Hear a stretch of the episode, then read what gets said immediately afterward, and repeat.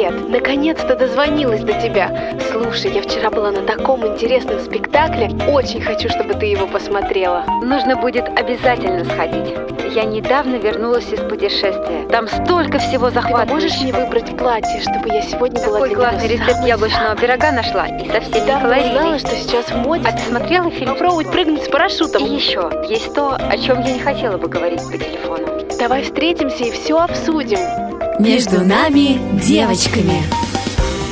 Всем привет, дорогие девчонки! А, Наконец-то, спустя долгое время, в эфире Радио ВОЗ программы «Между нами девочками». Сегодня 18 июня, и мы очень-очень рады, наконец-то, быть с вами вместе.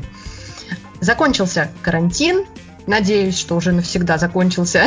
Да, забыла, забыла представить, конечно, наших моих любимых и дорогих соведущих. Видите, волнуюсь, нервничаю, карантин закончился, надо работать, никак не могу. Конечно же, Дана Мерзлякова. Привет всем! Юля, я так думала, что получится отдохнуть, но не получилось. Ну, спасибо тебе. Это, это не про нас. И уж тем более не про вас, Даночка. А, И Ольга Лапушкина.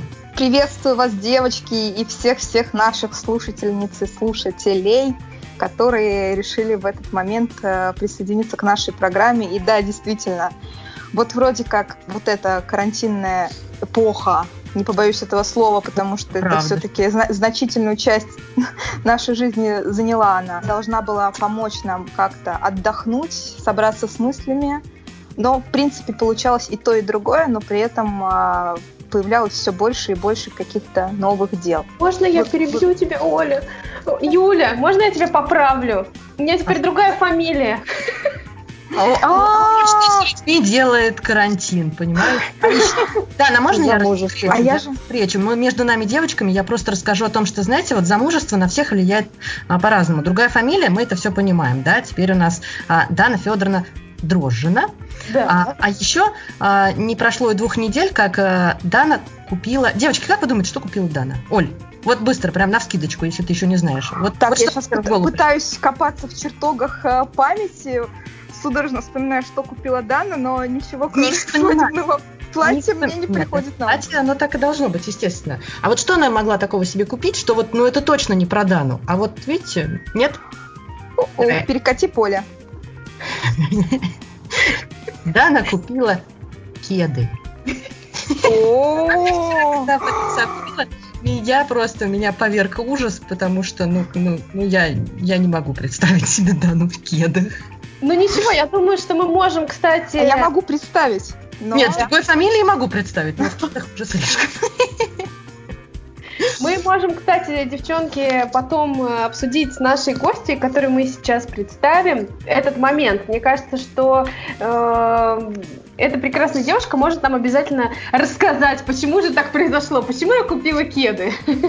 Да, замужество, стресс, мы понимаем. Тем более в такую эпоху карантинную, как Оля правильно заметила.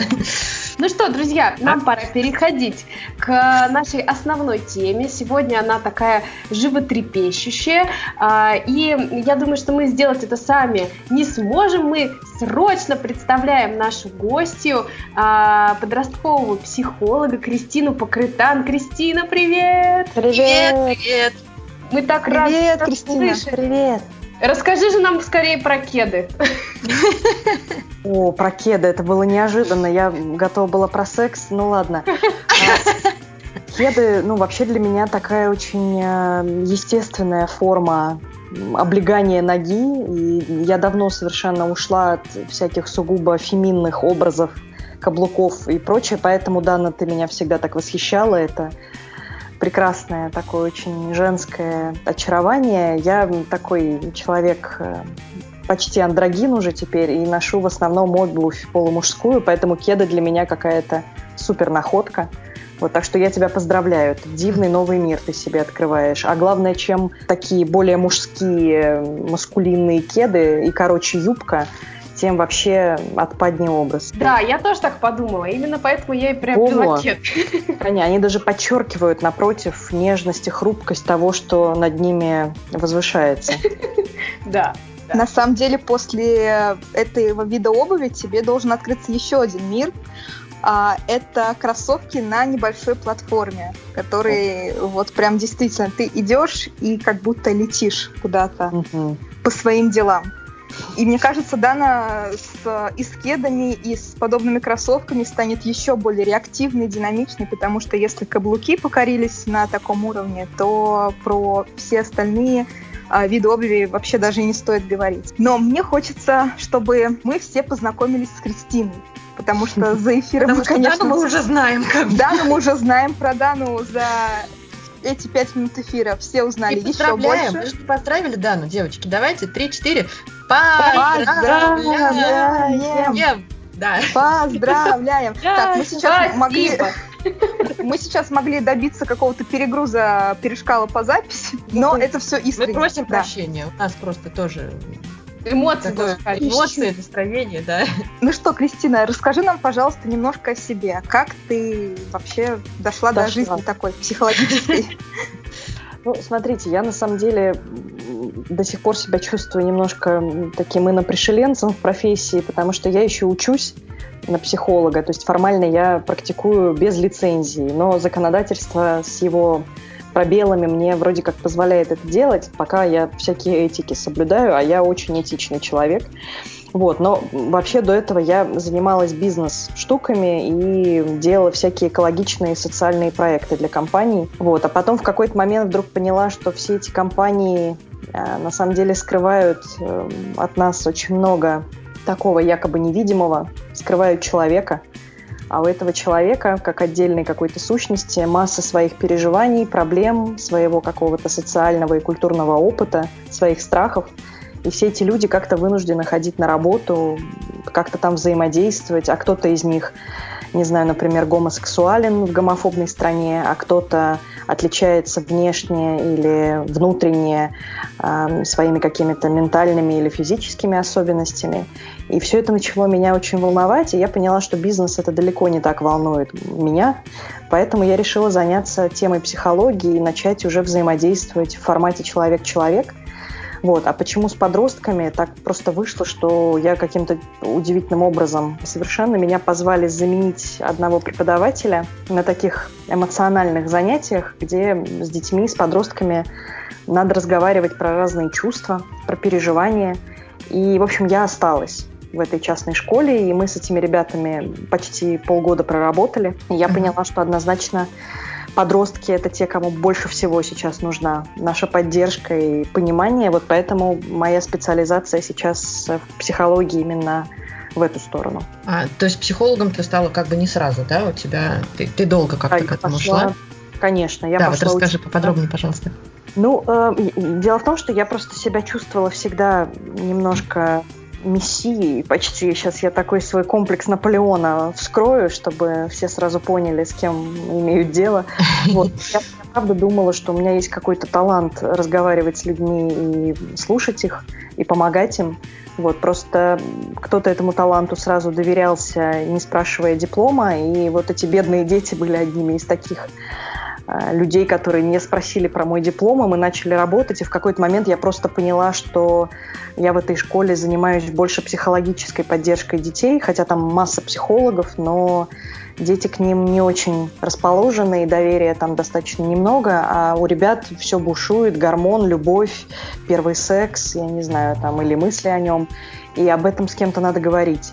Uh-huh. Вот, поэтому как только я поняла, что либо меня выгонят из школы за то, что я немножко не своей работой занимаюсь, либо мне надо какую-то приобрести формальную почву, вот я тут же ринулась э, в Московский институт психоанализа и Высшая школа среда обучения. Есть такие две организации. Вот они делают полностью онлайн институт, что для меня супер классно. И я как раз незадолго до начала карантина начала полноценно учиться, очечки приобрела, книжки Фрейда. Так что То есть именно любовь к подросткам, желание их понять тебя и сподвигло, собственно, с ними заниматься и разговаривать и общаться, да? Абсолютно. Здорово. Я, несмотря на то, что немного выпала из эфира, я Не все услышала, и все хорошо. Ура. А, да, А, Кристина, а скажи, вот вообще а, подростковая а, тема, это все понятно, но а, ведь а, сексуальное воспитание начинается далеко не в этом возрасте. Вот а, Конечно. в каком возрасте и о чем нужно говорить с ребенком, если кратко, да, вот если представить а, возраст а, ребенка, там, не знаю, 3 года, там, 5 лет, 7 лет и вот, вот так далее. Как, как Мгм. нужно строить эту линию? О, э, отличный вопрос, Дана. Спасибо, что ты его ставишь, потому что обычно вся боль э, общения моего с родителями упирается в то, что они спрашивают, до какого времени нам бы это отложить. Мол, может быть, до 16 как-нибудь авось дотянем, и, и потом да он вообще, сам может, не стоит, поймет. они сами как-нибудь, да, узнают. Конечно, уже там зайдут куда нужно и разберутся. Вот, но видите, я же еще и сертифицированный секс-педагог, и училась я по системе западноевропейской, это юнесковская программа, вот поэтому мои практики, которые я наблюдала и на которые ориентируюсь, они рождены в Норвегии, в Швеции, в Финляндии, то есть в странах, где считается, что и закономерно считается, что ребенок уже рождается с сексуальностью. Это его данность. И нужно начинать работать, как только ребенок уже воспринимает какую-то обращенную речь или какие-то альтернативные формы коммуникации, потому что, просто приведу пример, когда ребенок, э, не знаю, лежит в пеленочках, и там его впервые развернули, и вот он начинает ручками везде махать, и почувствовал, что у него есть ушки, там, не знаю, ощупал свое пузико, и тут вдруг раз нашел, например, у себя а, вульву, если это девочка, или пенис, если это мальчик, и в этот момент многие родители, сами того не понимая, реагируют весьма,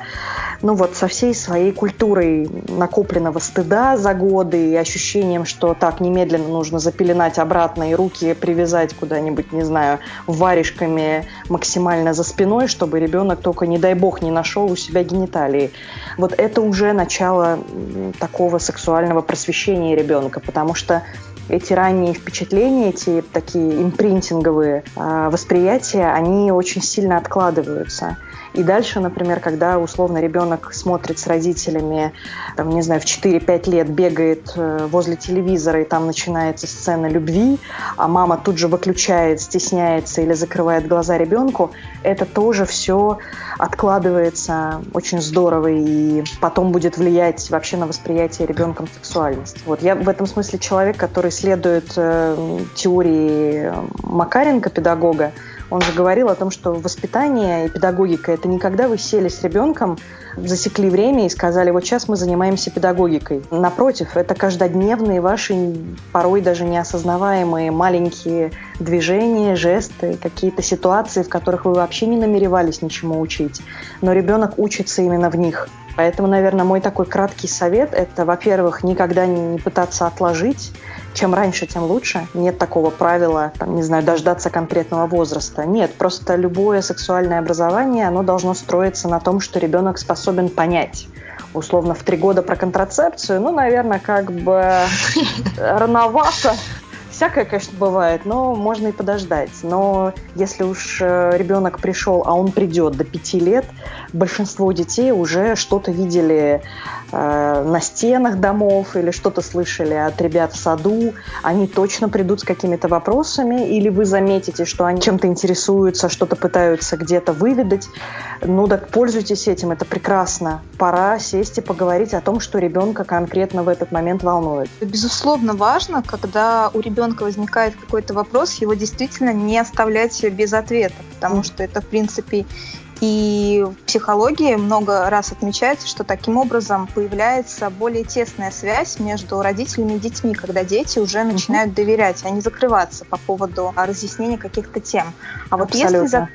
да, а вот если как раз затрагивать а, тот момент, что и у пап, и у мам у них разный подход к объяснению подобной темы. Есть ли Мгм. вообще какая-то разница и в чем она проявляется? Ой, вы знаете, это интересно. Я же работаю вообще много с семьями, не вписывающимися для ряда людей вообще в какое-то привычное восприятие. Это могут быть и одинокие семьи, где один папа, одна мама, и семьи, где родители в гомосексуальных отношениях или полиаморных. Поэтому для меня настолько уже размыта вот эта вот гендерная история про папские и мамские роли, и при этом я прекрасно понимаю, что ребенок, в общем, не ждет. Если он мальчик, ему не обязательно, чтобы про первые полюции ему рассказал папа. Если этот папа при этом будет тикать глазом, не знаю, дергать себя за бороду, отворачиваться, как многие отцы делают, к сожалению, и всячески показывать, насколько ему это неприятно и смутительно. Если в семье большее доверие с мамой, например, и маме нужно просто почитать, может быть, матчасть и выучить что-то, что она еще раньше не знала про, например, мальчуковое строение анатомическое или про какие-то процессы, через которые мальчик проходит. Тогда, конечно, лучше пусть это сделает мама. В этом смысле пол родителя мне кажется, совсем не так важен, как вот то самое доверие, про которое Оля сейчас сказала, и как э, возможность вообще как-то с ребенком на долгосрочную перспективу выстроить вот это понимание, что мы с тобой сейчас говорим, но это не будет один разговор. И ты всегда сможешь ко мне прийти, когда возникнет необходимость поговорить о чем-то еще, о чем-то большем. Кристин, ты так интересно говоришь. Я вот, честно, да? открыв рот, просто сижу, тебя Фу, слушаю. Слава богу, я думала, скучно, невероятно. Нет, нет, у меня э, назрел э, к тебе такой вопрос, даже не столько э, как от э, радиоведущей, да, как от мамы, потому что у меня сыночку тоже 4 года, и именно у нас сейчас как раз, да, вот эта вот история уже немножечко начинается, вот то, о чем ты говоришь. А, вот скажи, пожалуйста, есть какие-нибудь, вот прям, я не знаю, несколько приемов, ну, понятно, что это условно, да, uh-huh приемы а, для родителей детей разных возрастов, да, вот как бы правильно так рассказать об интимной жизни, ну не в том смысле, так, вот садись, слушай, сейчас я тебе буду рассказывать, понятно, что так это все, да, а, ну вот как бы так какие-то азы, может быть, заложить, а, чтобы все было хорошо в дальнейшем. Отлично. Это прекрасный, на самом деле, посыл. Главное, чтобы все было хорошо. Да. Смотрите, у меня есть такие лайфхаки. Я их, кстати, я сейчас веду просто свою авторскую школу сексуального образования как раз для родителей. И мы там, в том числе с разными мамами, пап пока у нас, к сожалению, нет, но скоро, я надеюсь, будут. Вот мы там всякие эти лайфхаки мои уже пробировали, потому что я сама без детей, а вот что-то им подсказываю, они идут дома, делают и потом докладывают. Вот смотрите, что классно работает купить хорошие книжки. Но не так, как делали наши родители. Мне они, например, подсовывали разную литературку, так что типа никто не знает, как эта книжка здесь появилась, доча, но вот у тебя тут отмечено, что прочитать, и книжки в основном были страшно морализаторские, типа не мастурбируя, то руки отсохнут. А, ну да, это советская школа такая ага. хардкорная. Вот. Да. Моя мама до сих пор кается передо мной и стыдится того, что это было. Вот. А сейчас книжки же есть невероятно крутые. Это Робби Харрис, восхитительная совершенно педагогиня и психологиня, у которой целый набор книг на разные возраста, начиная уже там с трех-четырех лет вполне можно покупать. Как поговорить с детьми о сексе, откуда дети берутся, что такое менструации, потому что у разных детей действительно разные вопросы. Кто-то из детей, не знаю, зашел в ванну, увидел кровь, э, там, льющуюся из мамы, и даже если ребенок еще маленький, скорее всего, если он маленький, он может просто испугаться, и здесь совершенно точно не нужно кричать «ну-ка, выходи, закрывать дверь», потому что ребенок останется в ощущении, что с мамой что-то не то, ей плохо, ей страшно, и когда, не дай бог, еще у ребенка, у этой девочки через несколько лет пойдут месячные, она вспомнит и этот двойной ужас еще больше у нее отложится. Поэтому берите книжки, как минимум, и обязательно читайте вместе садитесь и пролистывайте вместе, пусть рука ребенка остановится на том, что интересно. Например, ух ты, а вот чем девочки от мальчиков отличаются. Ну-ка, мама, расскажи мне, что это за такие штуки. И здесь самое важное, наверное, для любого родителя, что я очень прошу, даже не рекомендую, а искренне прошу делать, не пытаться скрыть, как штуки uh-huh. называются. Да-да-да, вот у нас прям сейчас это очень яркая тема. Да. Ни перчики, ни котики. Пока, может быть, на каком-то этапе это мило, это так, ну, по-детски классно но в какой-то момент ребенку все-таки важно научиться себя воспринимать э, равноценно. Ну, то есть, условно, колени мы не называем котятами, и уши бантиками тоже. Это было бы, ну, наверное, довольно странно. Ребенку важно понимать, что все части его тела заслуживают своих нормальных названий, что они абсолютно естественно находятся там, где они находятся, и нет чувства стыда с ними связанного. Ведь это-то как раз нам и диктует называть все это придуманными именами, потому что нам стыдно сказать мальчику, что у него пенис, а девочке, что у нее вульва или вагина. Вот, поэтому... Вот мне не стыдно, я так и говорю. Да. Это же великолепно. Ну, вот новое поколение родителей какое-то совершенно классное. Я восхищаюсь вами, правда. Это прям вот опора будущих наших Мне да. свершений. Очень нравится реакция, он так прям задумывается. Да? Мгм. Ну, типа, ага, отложили, понятно. А, еще такой вопрос к тебе, прям буквально на секундочку. А вот как с переодеваниями? Например, вот а, я переодеваюсь в комнате, он туда забегает, залетает, о, мама, я тут с тобой, типа, буду тусить. Мгм. Нужно ли выгонять или правильно ли оставить? Да, вот как реагировать?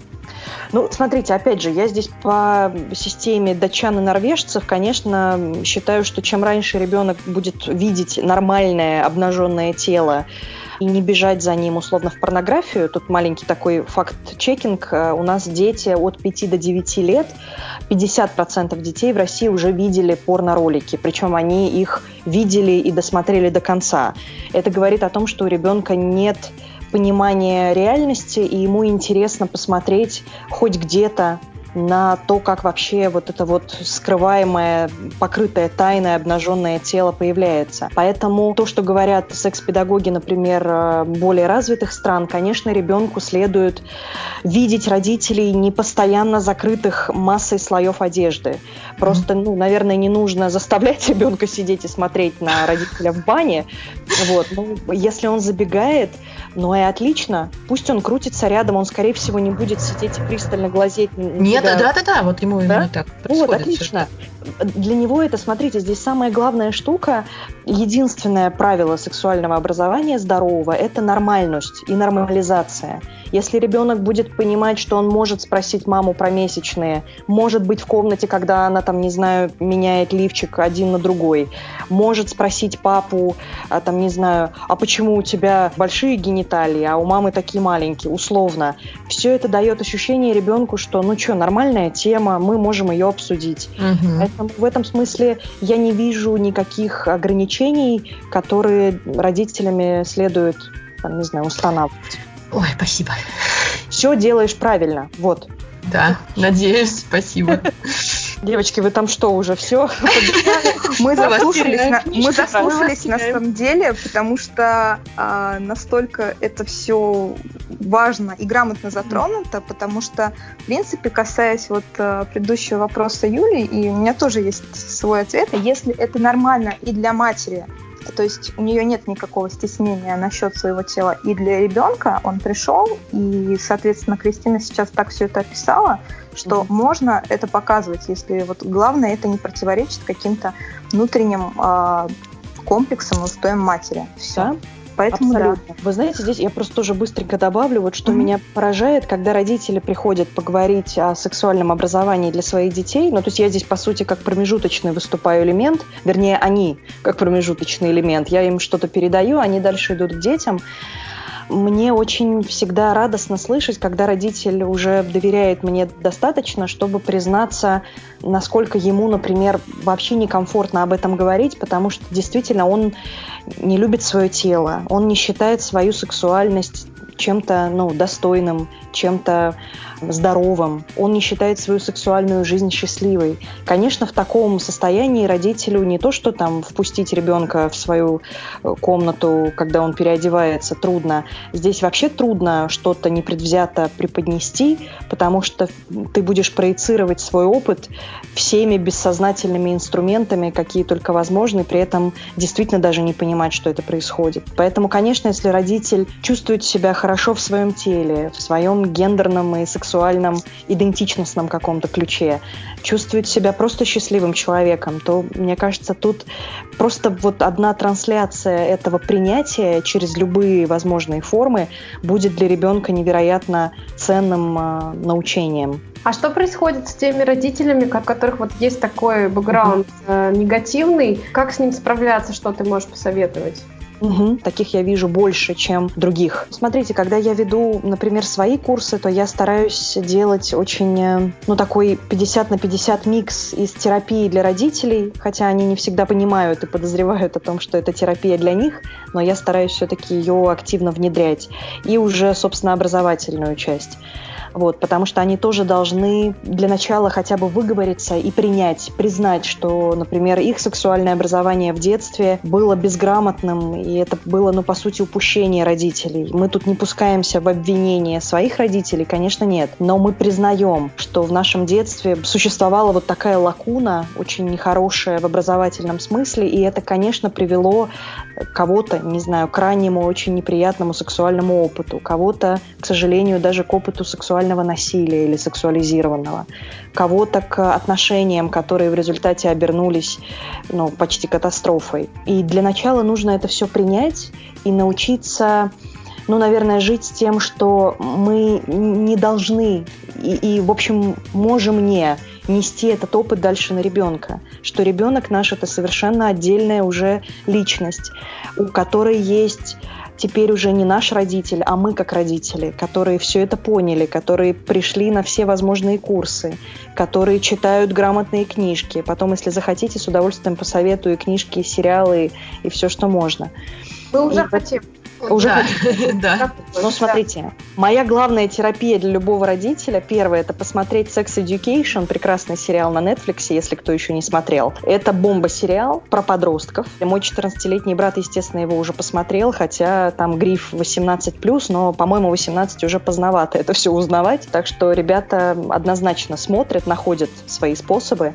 И по всему миру это такой сейчас очень модный, очень трендовый сериал. И он дает возможность вообще понять, что детей волнует, потому что для многих родителей шок вдруг узнать, что ребенка может волновать, не знаю, гендерная идентичность уже в 10 лет, а это нормально. Их, э, эту гендерную идентичность сейчас гораздо легче обнаружить и гораздо больше информации. Конечно, ребенок начинает не так, как, там, не знаю, в моем детстве, сейчас это гораздо более на повестке вопрос. Из книжек есть прекрасная книжка двух девушек Лены Фойер. Книга называется секс, а от нейробиологии либидо до виртуального порно. Книга, которая развенчивает, мало того, что она написана прекрасными российскими блогерками и психологами, но она еще и дает невероятный экскурс во все мифоразвенчательные теории, например, почему девственная плева вообще не девственная и совсем не плева, и как она вообще по-настоящему называется гимен, спойлер, или вагинальная корона. Почему, не знаю, менструальные чаши не опасны для вашей там, не знаю, девочки, если вы считаете, что она таким образом потеряет девственность. Это, оказывается, горячий вопрос у многих матерей. Ну, то есть много из того, что мы всегда считали какой-то такой непреложной истиной и правдой, там развенчивается.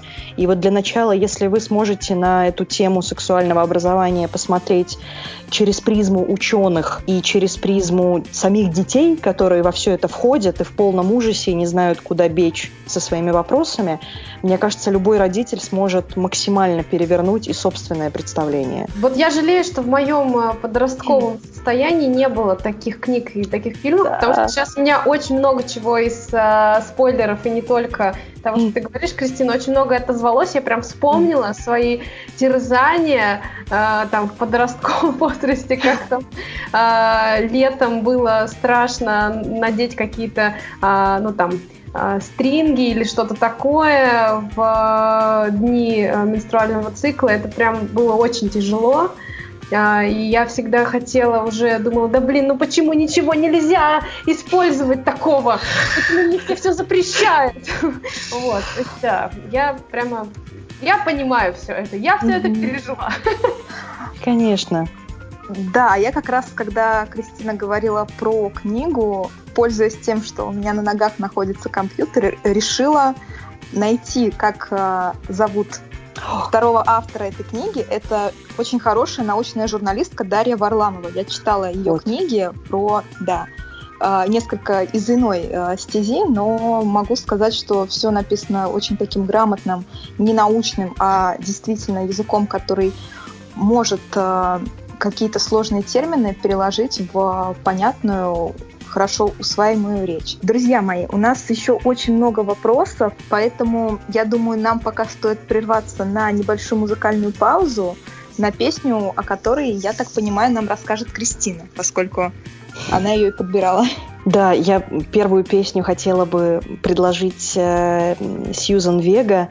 Песня Люка она на самом деле много лет играла в моем плейлисте, а потом я узнала, что это чуть ли не гимн а, за уважение толерантности против э, разных форм ксенофобии. Она, по сути, про невидимых людей, которые проходят мимо нас, детей, которые подвергаются насилию или живут в каких-то страшных психологических условиях, и мы часто даже не видим их рядом с собой. А эта песня про то, почему важно видеть и почему ни в коем случае нельзя отворачиваться. Так что Сьюзан Вега, Лука. Слушаем.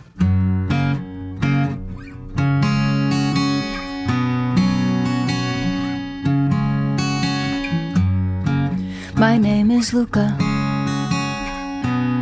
I live on the second floor. I live upstairs from you. Yes, I think you've seen me before. If you hear something late at night, some kind of trouble, some kind of fight, just don't ask me what it was. Just don't ask me what it was. Just don't ask me what it was. I think it's cause I'm clumsy. I try not to talk too loud. Maybe it's because I'm crazy. I try not to act too proud. And they only hit until you cry. After that, you don't ask why. You just don't argue anymore. Just don't argue anymore. Just don't argue anymore.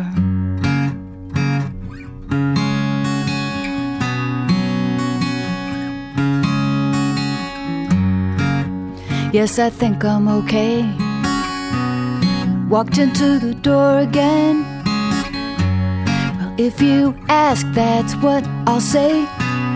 Not your business anyway.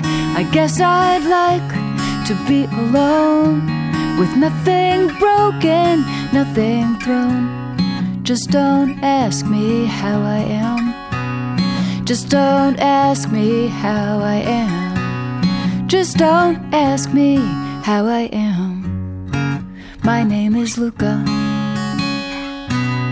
I live on the second floor. I live upstairs from you. Yes, I think you've seen me before. If you hear something late at night, some kind of trouble, some kind of fight, just don't ask me what it was. Just don't ask me what it was. Just don't ask me what it was. And only hit until you cry. And after that, you don't ask why. You just don't argue anymore. You just don't argue anymore. You just don't argue anymore.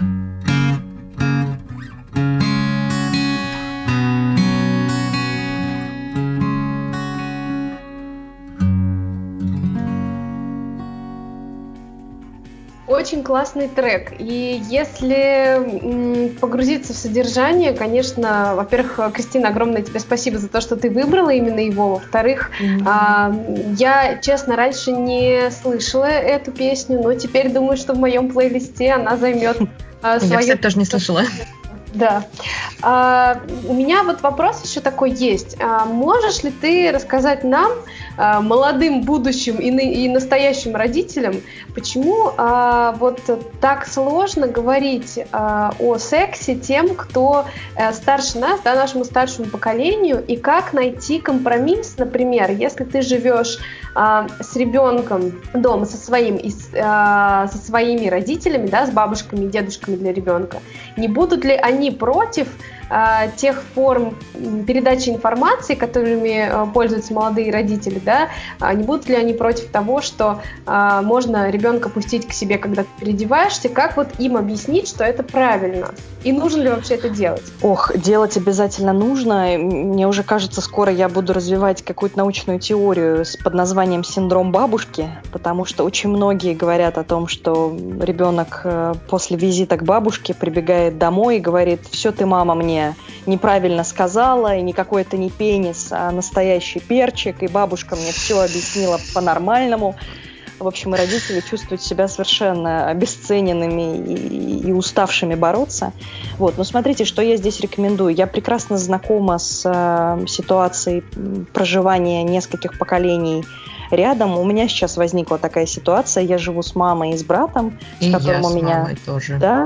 Да. О, но слушайте, я свою историю всегда привожу как хороший пример, неожиданно, потому что моя мама также воспитана на советском стыде, в коллективистской культуре, где вообще не принято говорить о чем-то, что тебя волнует, принято говорить только о бравой победе коммунизма, условно, или, там, не знаю, о том, как женщина должна на кухне здорово печь блинки, пока муж на работе.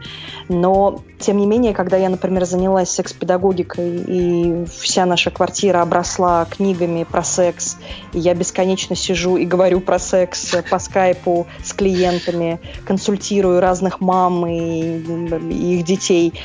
Я вдруг поняла, как начала меняться моя мама. Она начала подсказывать мне, что я на последнем вебинаре забыла упомянуть, давать мне да, давать мне какие-то советы, как бы она поговорила с родителями на эту тему. Мой брат э, ходит и распространяет брошюрки о ВИЧ, из спеццентра э, по своим одноклассникам и объясняет им, почему они все неправильно про ВИЧ понимают. То есть в этом смысле, мне кажется, вот такой постоянный диалог, в том числе с родителями, которых вы считаете, ну, они и есть такие заложники советской стыдной системы воспитания, все равно диалог должен обязательно быть. И он должен быть, конечно, не осуждающим, кто-то никогда не поймет и не примет, но очень важно говорить о том, что, ну, слушай, дети сегодня растут другими, дети сегодня приходят родителям и говорят, мам, вообще-то, мне кажется, я бигендер, ну, или, по крайней мере, у меня гендерная флюидность, что ты на эту тему думаешь?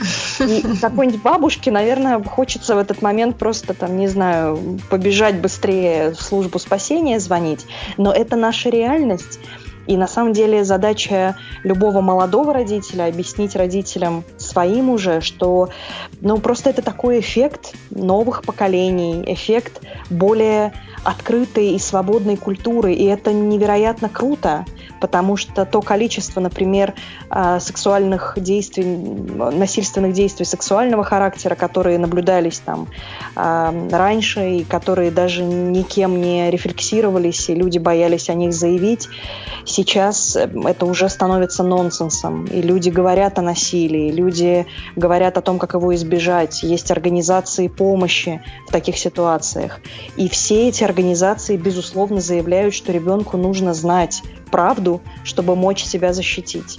Вот, поэтому обязательно нужно говорить с поколениями разными тоже. Угу. Ну, к сожалению, видишь, не всем повезло так с мамами, как тебе, на самом деле. Ну, да, да, мы, по крайней мере, поняли, а, куда нам нужно к чему стремиться. А, Кристин, ты в начале нашей программы уже начала говорить вот о вопросе, который я бы хотела тебе задать, но буквально вот, может быть, тоже каких-то пару слов конкретики, да, каких-то ты нам подскажешь.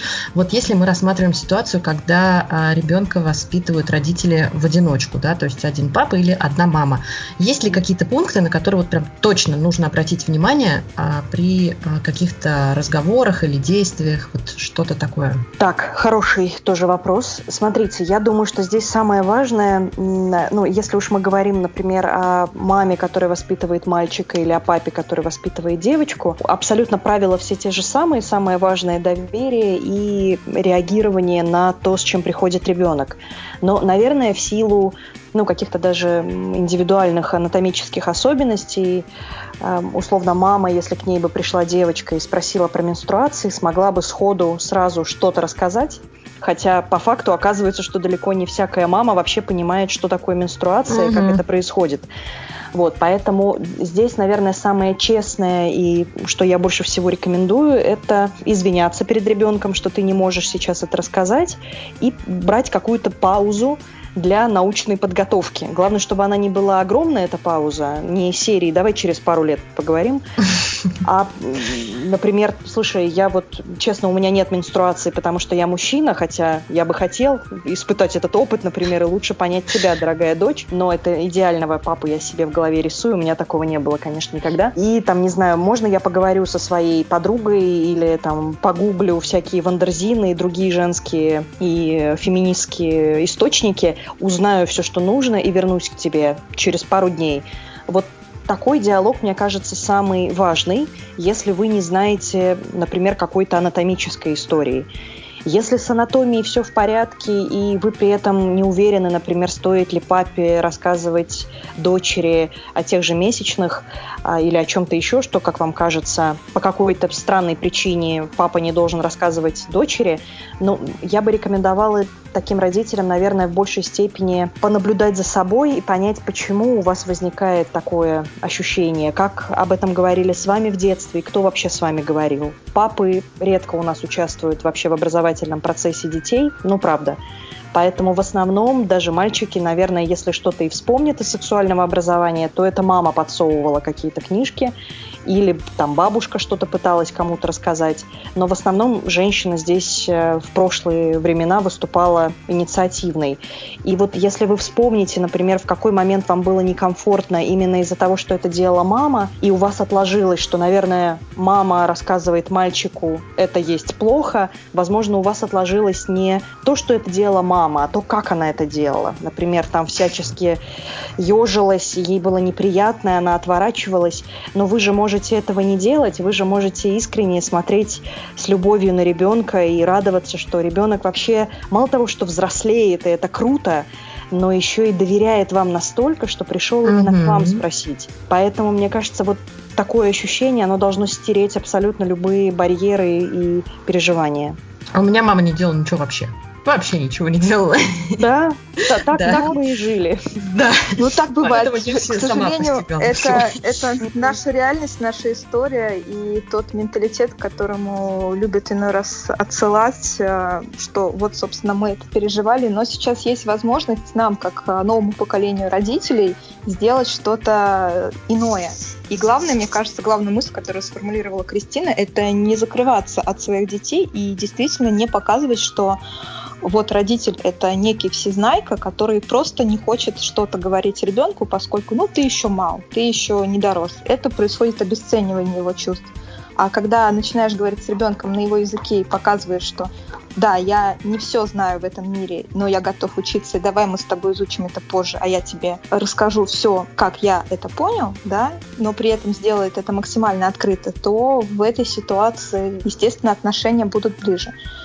И вот у меня такой вопрос э, к Кристине возник э, в связи с тем, что у нас, э, в принципе, сильна традиционная культура, сильны отсылки к нашей истории, к нашему менталитету. Каких слов, действий и стереотипов родитель должен избегать вот в разговорах с ребенком, кроме того, что называть половые органы не своими именами? Вот что-то еще на этот счет ты можешь отметить? Да, я бы прежде всего обратила внимание на стереотипы, которые у родителей связаны с э, гомосексуальностью, например, или любой формой не гетеросексуальной идентичности. Это очень часто проскальзывает, и дети, которые могут экспериментировать и даже не обязательно не знаю, в результате будут жить э, с людьми своего же пола и встречаться с людьми своего пола, но они могут в подростковом возрасте, например, искать а, какого-то самовыражения и, в частности, пробовать встречаться с разными людьми. Вот здесь родителям стоит избегать, я понимаю прекрасно, что это, наверное, для российского уха звучит совсем абсолютистски, мол, господи, это что ж такое, сдвиги парадигмы, но на самом деле сексуальность, она правда разная, и она и биологически, это видно на животном мире, очень флюидная, меняющаяся, и очень часто она не сводится к паре мужская и женская особь, а может быть самой разной в разных формах. И тем более в человеческом мире, где люди могут выбирать, а, где люди осознанны, и для них есть определенный социальный, в частности, выбор, эмоциональный выбор доступен того партнера, с которым ты хочешь находиться. И вот здесь родителям, конечно, важно, ну, наверное, самим, может быть, побольше почитать, как-то снять собственное табу и почувствовать вообще какую-то здоровую, нормальную, принимающую свою позицию по отношению к людям не гетеронормативным. И быть готовым к тому, что дети будут об этом тоже спрашивать, и что детям будет очень важно, как вы отнесетесь Э, к каким-то их э, вот таким поискам, экспериментам или к уже осознанному, например, заявлению о том, что ребенок э, гомосексуален или бисексуален или что-то еще. И, наверное, еще такой тоже важный стереотип, которого стоит избегать, это, ну вот здесь, наверное, особая такая тема. Я много работаю с людьми с инвалидностью и, в частности, с ментальной инвалидностью. И тут многие родители, они ищут скорее путей закрыть вопрос. Ну, например, терапией, гормональные, прекратить девочки месячные или там какими-нибудь э, специальными ингибиторами, прекратить эрекцию мальчиков и подавить сексуальное желание, просто чтобы дети не могли реализовывать свои сексуальные права. Вот это тоже стереотипы. Я прекрасно понимаю, что в нашей стране, ну, правда, больно. И ты смотришь на то, как, как мы существуем, как люди живут вообще с какими-нибудь особенностями в развитии и в физическом строении. Но при этом очень важно, чтобы хотя бы родители, ладно, общество еще долго не поменяется, но родитель должен, мне кажется, именно должен всегда предусматривать возможность и надеяться, что его ребенок с тяжелой формой аутизма когда-нибудь, не знаю, влюбится и займется сексом. И с этим ребенком тоже нужно говорить. Не нужно делать вид, что это бесполое существо, которое не заинтересовано в уроках. А, поэтому, конечно, я тоже рекомендую ни в коем случае не, не отворачиваться и не пытаться сделать вид, что ваша роль здесь минимальна. Здесь роль родителя, напротив, колоссальна. Кристина, мне кажется, такие родители руководствуются тем, что они думают о дальнейшем поколении. Да, ребенок влюбится, да, он займется сексом, а у него же могут появиться и дети, и далеко не факт, что у этих детей не будет э, генетического заболевания, да, которым болеет ребенок. Ну, слушай, здесь на самом деле биологическая вот такая этиология не, не подтверждена, поэтому мы не знаем, как, каков риск и какова вероятность. Очень часто у родителей с тяжелыми, например, соматическими, генетическими нарушениями, тем не менее, рождаются здоровые дети. Да, но, да, да. Но штука даже не в этом. Штука в том, что Просто надо помочь выбрать контрацепцию и объяснить, почему ей важно пользоваться. Хотя бы с этого начать. И есть э, прекрасные совершенно, я часто посещаю вебинары и э, общаюсь с коллегами, секс-педагогами, которые работают именно с детьми с особыми э, потребностями там, в Швеции, в Чехии, в США. А у них существуют даже такие чудесные штуки, как видеомоделинг, где детям, например, с ментальными нарушениями показывается пошагово, в какой момент нужно взять презерватив, куда его и как надеть, или воспользоваться какими-то другими средствами защиты. И почему это важно? Потому что готов ли ты стать родителем сейчас? Нет, не готов. Тогда давай обсудим, как этого не допустить. Вот, в этом смысле, мне кажется, у нас все для этого есть. Средства защиты есть, понимание, как ими пользоваться и безопасность их использования существует. Самое важное, чтобы родители в этот момент, с одной стороны, не пугались. Кто-то боится гиперсексуального поведения детей и поэтому пытается избежать разговоров а кто-то считает, что их дети асексуальные по факту своих особенностей, mm-hmm. и значит им не надо. Вот обе эти стереотипные позиции совершенно точно мешают. Вот а, если немножечко уйти в сторону от а, именно детей, я бы хотела а, переместить наше внимание в семью. Вот а, если представить, что родители очень классно общаются а, с ребенком, все вовремя правильно ему показывают, объясняют, но а, между родителями есть а, некие трудности. Вот чего, например, при ребенке нельзя допускать в общении там, ну, с партнером, условно говоря. И еще такой вот наболевший вопрос. У меня есть подруга, да, у которой есть маленький сын, и у нее очень часто меняются партнеры, да, постоянно приходит как бы в семью новый папа.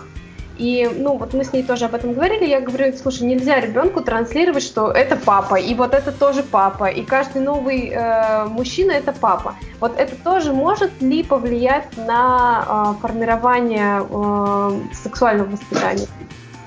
Угу.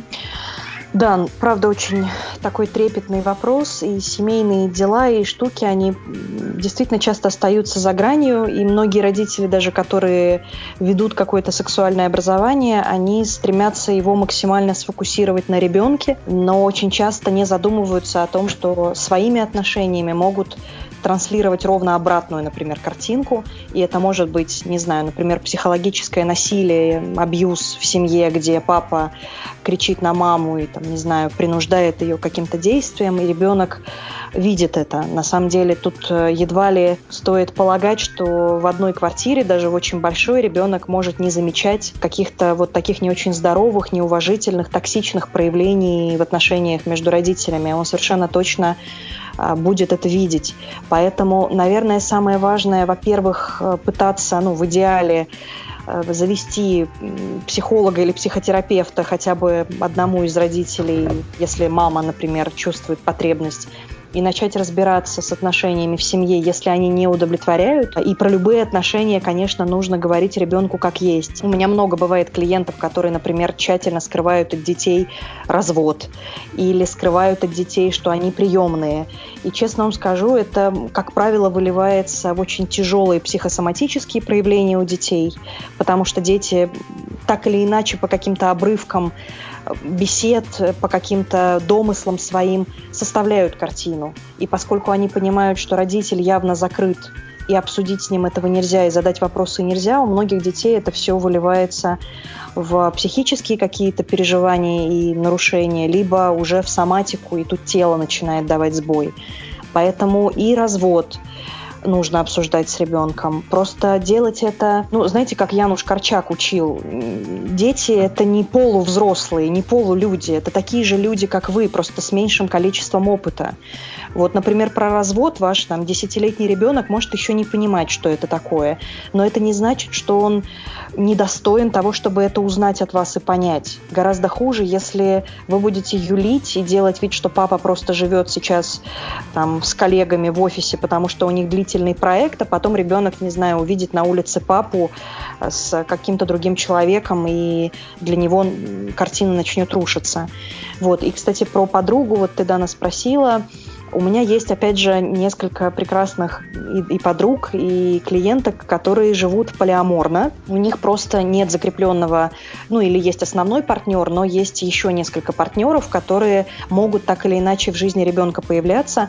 И есть у меня одна совершенно очаровательная подруга, которая уже, не знаю, своей трех-четырехлетней дочери начала рассказывать, что такое полиамория и почему мама, например, не живет и не хочет жить с папой, потому что они разошлись и решили полюбовно. Но при этом мама встречается вот с такими чудесными мужчинами, которых девочка может видеть, девочка может их и не видеть, это право, и это компромисс, к которому мама с ребенком приходит. Если ребенку неприятно появление постоянно новых людей, значит, им с мамой нужно обсудить, и мама, например, может поискать какие-то другие форматы встреч.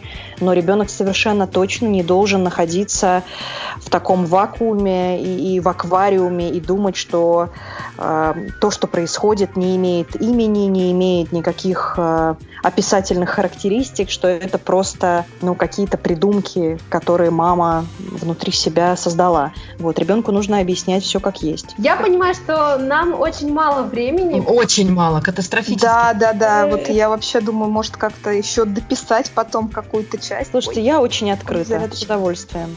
Мы готовы, да. Но э, я так понимаю, что наше время уже подходит, да, к концу. Тогда. Да, и, наверное, мне кажется, стоит затронуть все-таки последний вопрос, потому что да. мы поговорили про семью, но все-таки важные моменты воспитания э, складываются в рамках школьных отношений. И все-таки мы все помним, как у нас проходили уроки даже не полового воспитания в школе, а просто где-нибудь там в старших классах э, приходил представитель а может быть кому-то даже и не приходил, либо из поликлиники, либо даже не могу сказать точно откуда, но просто рассказывали о том, что есть контрацептивы. В тот момент, когда уже практически все а одноклассники их не только держали в руках, но и использовали. И использовали в большинстве случаев неправильно. Как вообще стоит выстроить тему полового воспитания в школе и стоит ли ее поднимать, когда, в каком возрасте и что у нас сейчас не так с этой системой? Ой, это великолепный, монументальный, я бы сказала, вопрос. Но ну, у нас сейчас нет сексуального образования вообще, понятно, либо это действительно уроки рекламы Always, как я это называла в своей школе, когда приходили и просто бесплатно раздавали прокладки, обязательно 10 раз говорили, какой марки лучше их купить. И, в общем, это был чисто маркетинговый ивент, а потом выяснялось еще, что, например, только мальчикам рассказывали про презервативы, а девочкам исключительно про менструации, как будто и про роды как будто в сексе, ну, в общем, только парень что-то делает, эм, а девушка ждет, когда родит. В общем, это какая-то действительно очень странная картинка. Поэтому я считаю так, ну, смотрите, я с несколькими школами взаимодействую и прихожу к детям разговаривать о сексуальности, но это все может происходить в условиях нашего законодательства только с разрешения администрации и, безусловно, с подачи а, родителей. Поэтому вы, как родители, самая главная инициативная группа, которая может прийти в школу и поговорить, например, там, не знаю, с преподавателями или с администрацией о том, что, как вам кажется, такие уроки важны, нужны. И есть, на самом деле, даже прекрасные бесплатные инициативные группы, по всему СНГ. Я сейчас, к сожалению, не, помню, как они называются, но могу потом прислать. Это ребята, которые ходят, э, они прекрасно подготовлены, тоже сертифицированы, и в рамках своей волонтерской деятельности они ходят по школам, куда их допускают. Поэтому здесь, наверное, самое важное – это понимать, что это базовое право, которое просто, как и много базовых прав в нашей стране, пренебрегается. И вы, как родители, можете совершенно точно на это влиять. И тут, на самом деле, если посмотреть чуть э, шире по СНГ мы видим, что Грузия и Армения, например, уже внедрили в федеральный стандарт свои уроки сексуального образования. Они там такие же обязательные, как биология и физкультура. И это значит, что бенчмарки у нас есть, на что опереться точно есть, и, соответственно, нужно, а, наверное, проявлять чуть больше инициативы и, как минимум, не допускать а, в школе разговоров о том, что сексуальность – это не что-то базовое, это что-то дополнительное и ненужное, потому что это совершенно не так. Это очень нужно. Спасибо, Кристина. Да. Все тебе огромное. Да, на самом деле ты человек, с которым можно много говорить на подобную тему. И, наверное, я сейчас выскажу мнение большинства, что мы будем рады слышать тебя в нашей программе еще не один раз. И... Ой, с удовольствием.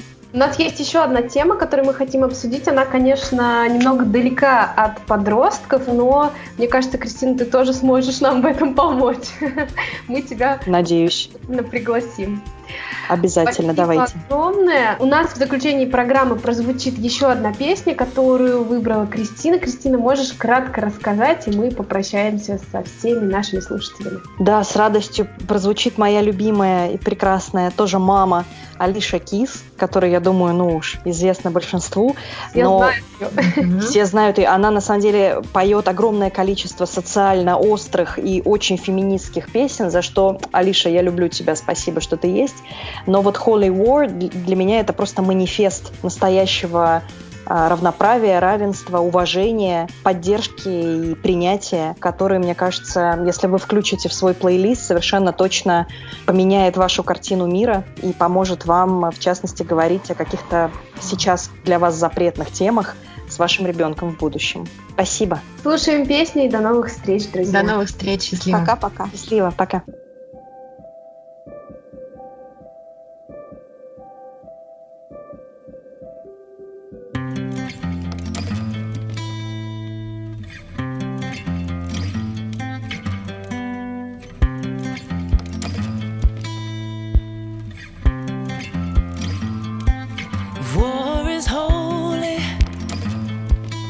and sex is obscene. We've got it twisted in this lucid dream, baptized in boundaries, schooled in sin, divided by difference, sexuality and skin. Oh, so we can each other and fear each other. We can build these walls between each other, baby, blow by blow and brick by brick. Keep yourself locked in, yourself locked in. Yeah, we can hate each other and fear each other. We can build these walls between each other, baby, blow by blow and brick by brick. Keep yourself locked in, yourself locked.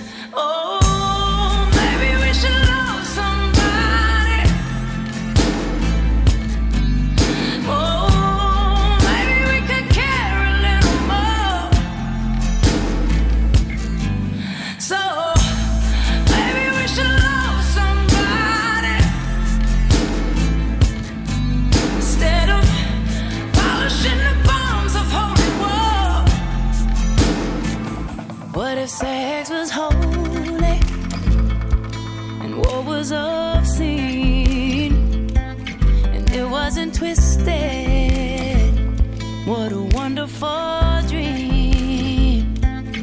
Living for love, unafraid of the end.